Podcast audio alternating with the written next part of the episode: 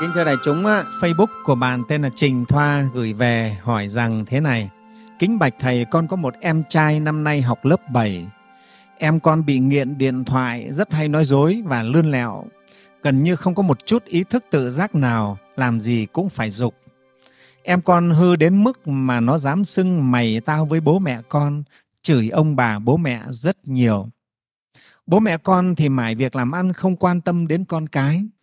Ở nhà có mỗi con bảo được em ấy, nhưng khi con bị ức chế, con lại hay đánh, mắng nó hơn. Con có tìm đủ cách để khuyên em, nhưng nó chứng nào tật nấy.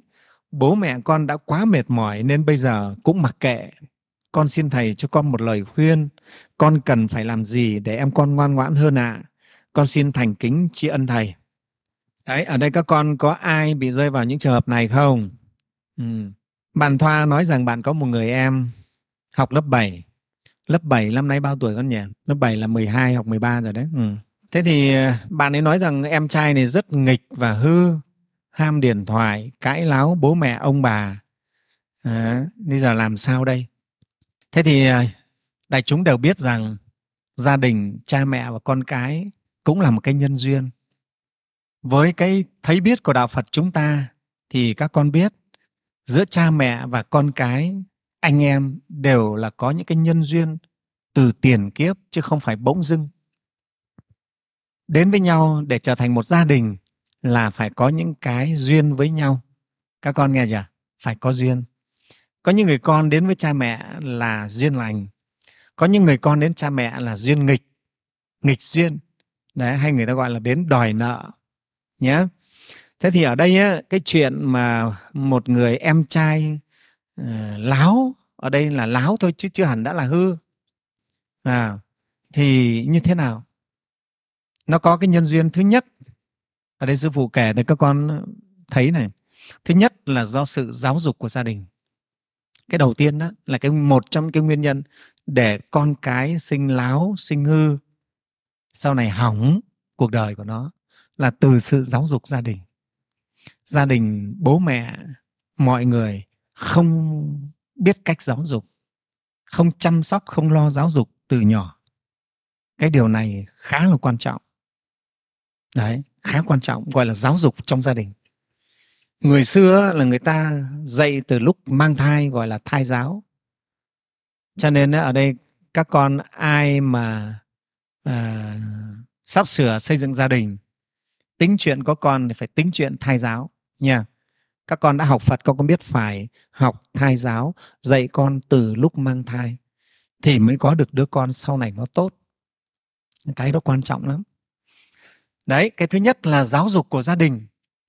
Vì tuổi thơ chúng ta gắn liền với gia đình rất nhiều. 6 tuổi, 7 tuổi bắt đầu mới đi học mẫu giáo lúc ý mới đến trường. Nhưng mà năm sáu năm đầu của cuộc đời nó cũng ảnh hưởng rất nhiều đến nhân cách của một con người những đứa bé hồi nhỏ mà bị bỏ rơi bị đánh đập bị trà đạp và bị cưỡng bức từ nhỏ lớn lên rất thiệt thòi nó ảnh hưởng cái vết hằn tâm lý trong nhân cách nó rất nặng. Đấy, cho nên cái giáo dục trẻ thơ rất quan trọng các con ạ. Người phụ nữ cũng thế khi mang thai mà bị bức xúc nhiều chuyện phẫn uất nhiều chuyện buồn tủi nhiều chuyện chán nản nhiều chuyện ảnh hưởng rất lớn đến tâm lý của thai nhi đến tính nết của đứa nhỏ. Đấy các con đấy đấy đều là giáo dục trong gia đình đấy. Thứ hai là môi trường xã hội. Chọn cái môi trường xã hội có tốt không? Nhà cái môi trường hoàn cảnh của mình ở xung quanh có tốt không? Cái trường học của mình cho con mình có tốt không? Phải xem hết đấy phải chọn trường. À, chọn trường chọn bạn cho con chơi. Đó. Đấy những cái đồ chơi cho con mình cũng thế cũng phải chọn lựa tuyệt đối các con sau này đừng nên mua những cái vũ khí cho con mình chơi. Mua súng, mua dao găm, mua kiếm nhé sư phụ khuyên con không nên. Những cái đấy đều không tốt cho trẻ nhỏ. Thực sự đấy, cái ngành mà sản xuất đồ chơi bây giờ nên phải tư duy rất nhiều. Mua súng ống, mua dao găm, mua kiếm, mua những cái cung kiếc ấy, đều không nên vội. Chúng ta như vậy là gieo cái nhân chiến tranh cho con mình đấy, các con ạ. Ta gieo nhân chiến tranh thì sẽ có chiêu cảm chiến tranh chứ không phải không đâu. Gieo nhân rồi nó sẽ có chiêu cảm cái quả đến đấy cái duyên nó đến. Cho nên ta đừng gieo những cái nhân đấy. Các con hôm nay là đệ tử phật hết rồi phải biết không dạy gì cho con mình. Cung đao súng đạn à, à, tên kiếm nghe không? đều không tốt. Cái đấy đều là hạt giống của đau khổ của chiến tranh.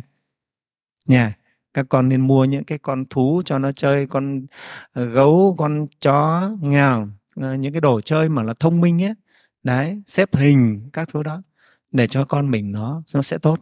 Ừ. cái môi trường. Cái thứ hai là chính là môi trường, sư phụ nói là môi trường. Môi trường trong đó có cả trường học, cả môi trường sống của mình. Hàng xóm bạn bè có tốt không? Cái đó rất là khó đấy.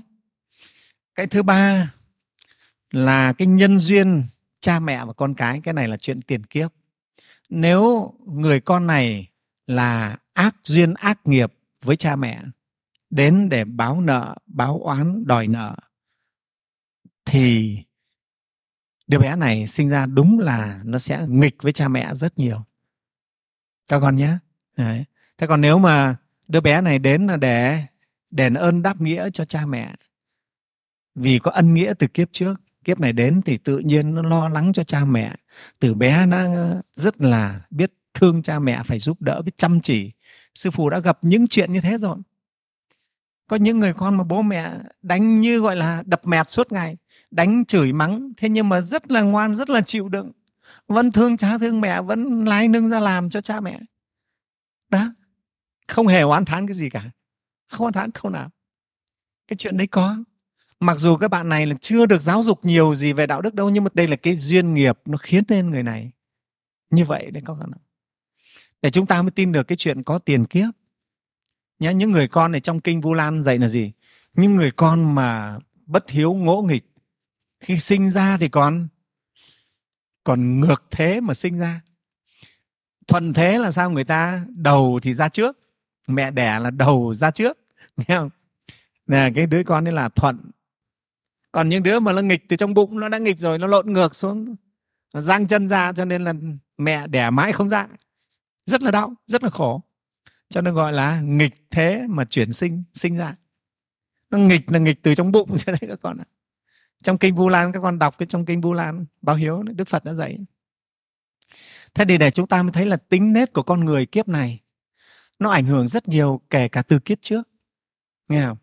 Thế rồi lại còn biệt nghiệp riêng của người con này. Người con này đến với cha mẹ trong hai cái nhân duyên hoặc là thuận duyên hoặc nghịch duyên rồi nhưng mà lại còn có cái nghiệp riêng của chính người con này nữa. Ví dụ người con này là đã nghịch duyên với cha mẹ nhưng mà ông lại còn mang cái tập khí kiếp trước nữa. Ông này ngang ngược bướng bỉnh. Hiểu không? nó đã nghịch nó lại còn bướng bỉnh chứ. Cũng có đứa nghịch nhưng mà mắng nó là biết nghe còn đứa lại nghịch mắng không biết nghe dạy không biết nghe. Rồi nó tai quái nhiều thứ. Nghe không? đấy là do nghiệp riêng. À, rồi nó bệnh tật thân hình nó nhiều thứ và nó không được đẹp đẽ. Nó cũng là cái biệt nghiệp của bản thân nó nữa. Đấy, như vậy các con thấy một con người ra đời, để hình thành một con người, rồi một nhân cách, nó ảnh hưởng rất nhiều nguyên nhân, nhiều yếu tố. Đấy, và cái này chỉ có đạo phật chúng ta mới thấy ra được hết các nhân duyên này thôi. Chứ không thể đổ tại là một cái đâu. Nghe không? Một cái đâu. Nhé, đổ tại là do giáo dục hết cũng không hẳn mà đổ tại là do nghiệp kiếp trước thì cũng không hẳn hết. Đó thế nhưng chúng ta biết được có đủ nhân duyên. Đó thế thì bây giờ với bạn này em như thế này thì phải xét đủ các nhân duyên.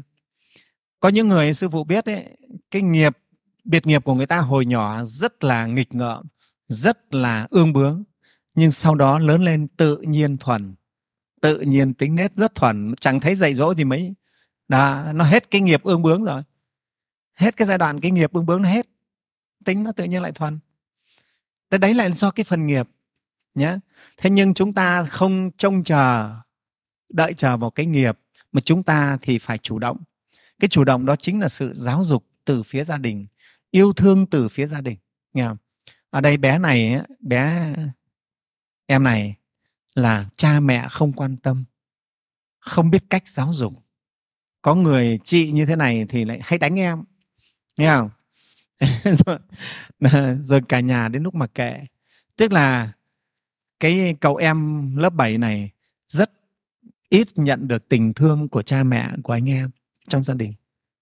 Khi mà một người trong nhà mà ít nhận được tình thương nó sẽ cục cằn nó sẽ ừ, nó sẽ cô độc. Cô độc thì nó sinh ra nhiều cái tính nết nó không tốt các con ạ. Đó nhớ thế thì bây giờ ở đây chúng ta biết thứ nhất là nghiệp cũ, nghe không? Thì phải dựa vào đâu để chuyển hóa? Và chính cái sự tu dưỡng trong kiếp này để chuyển hóa nghiệp cũ. Mà tu dưỡng đây thì trong đó có giáo dục.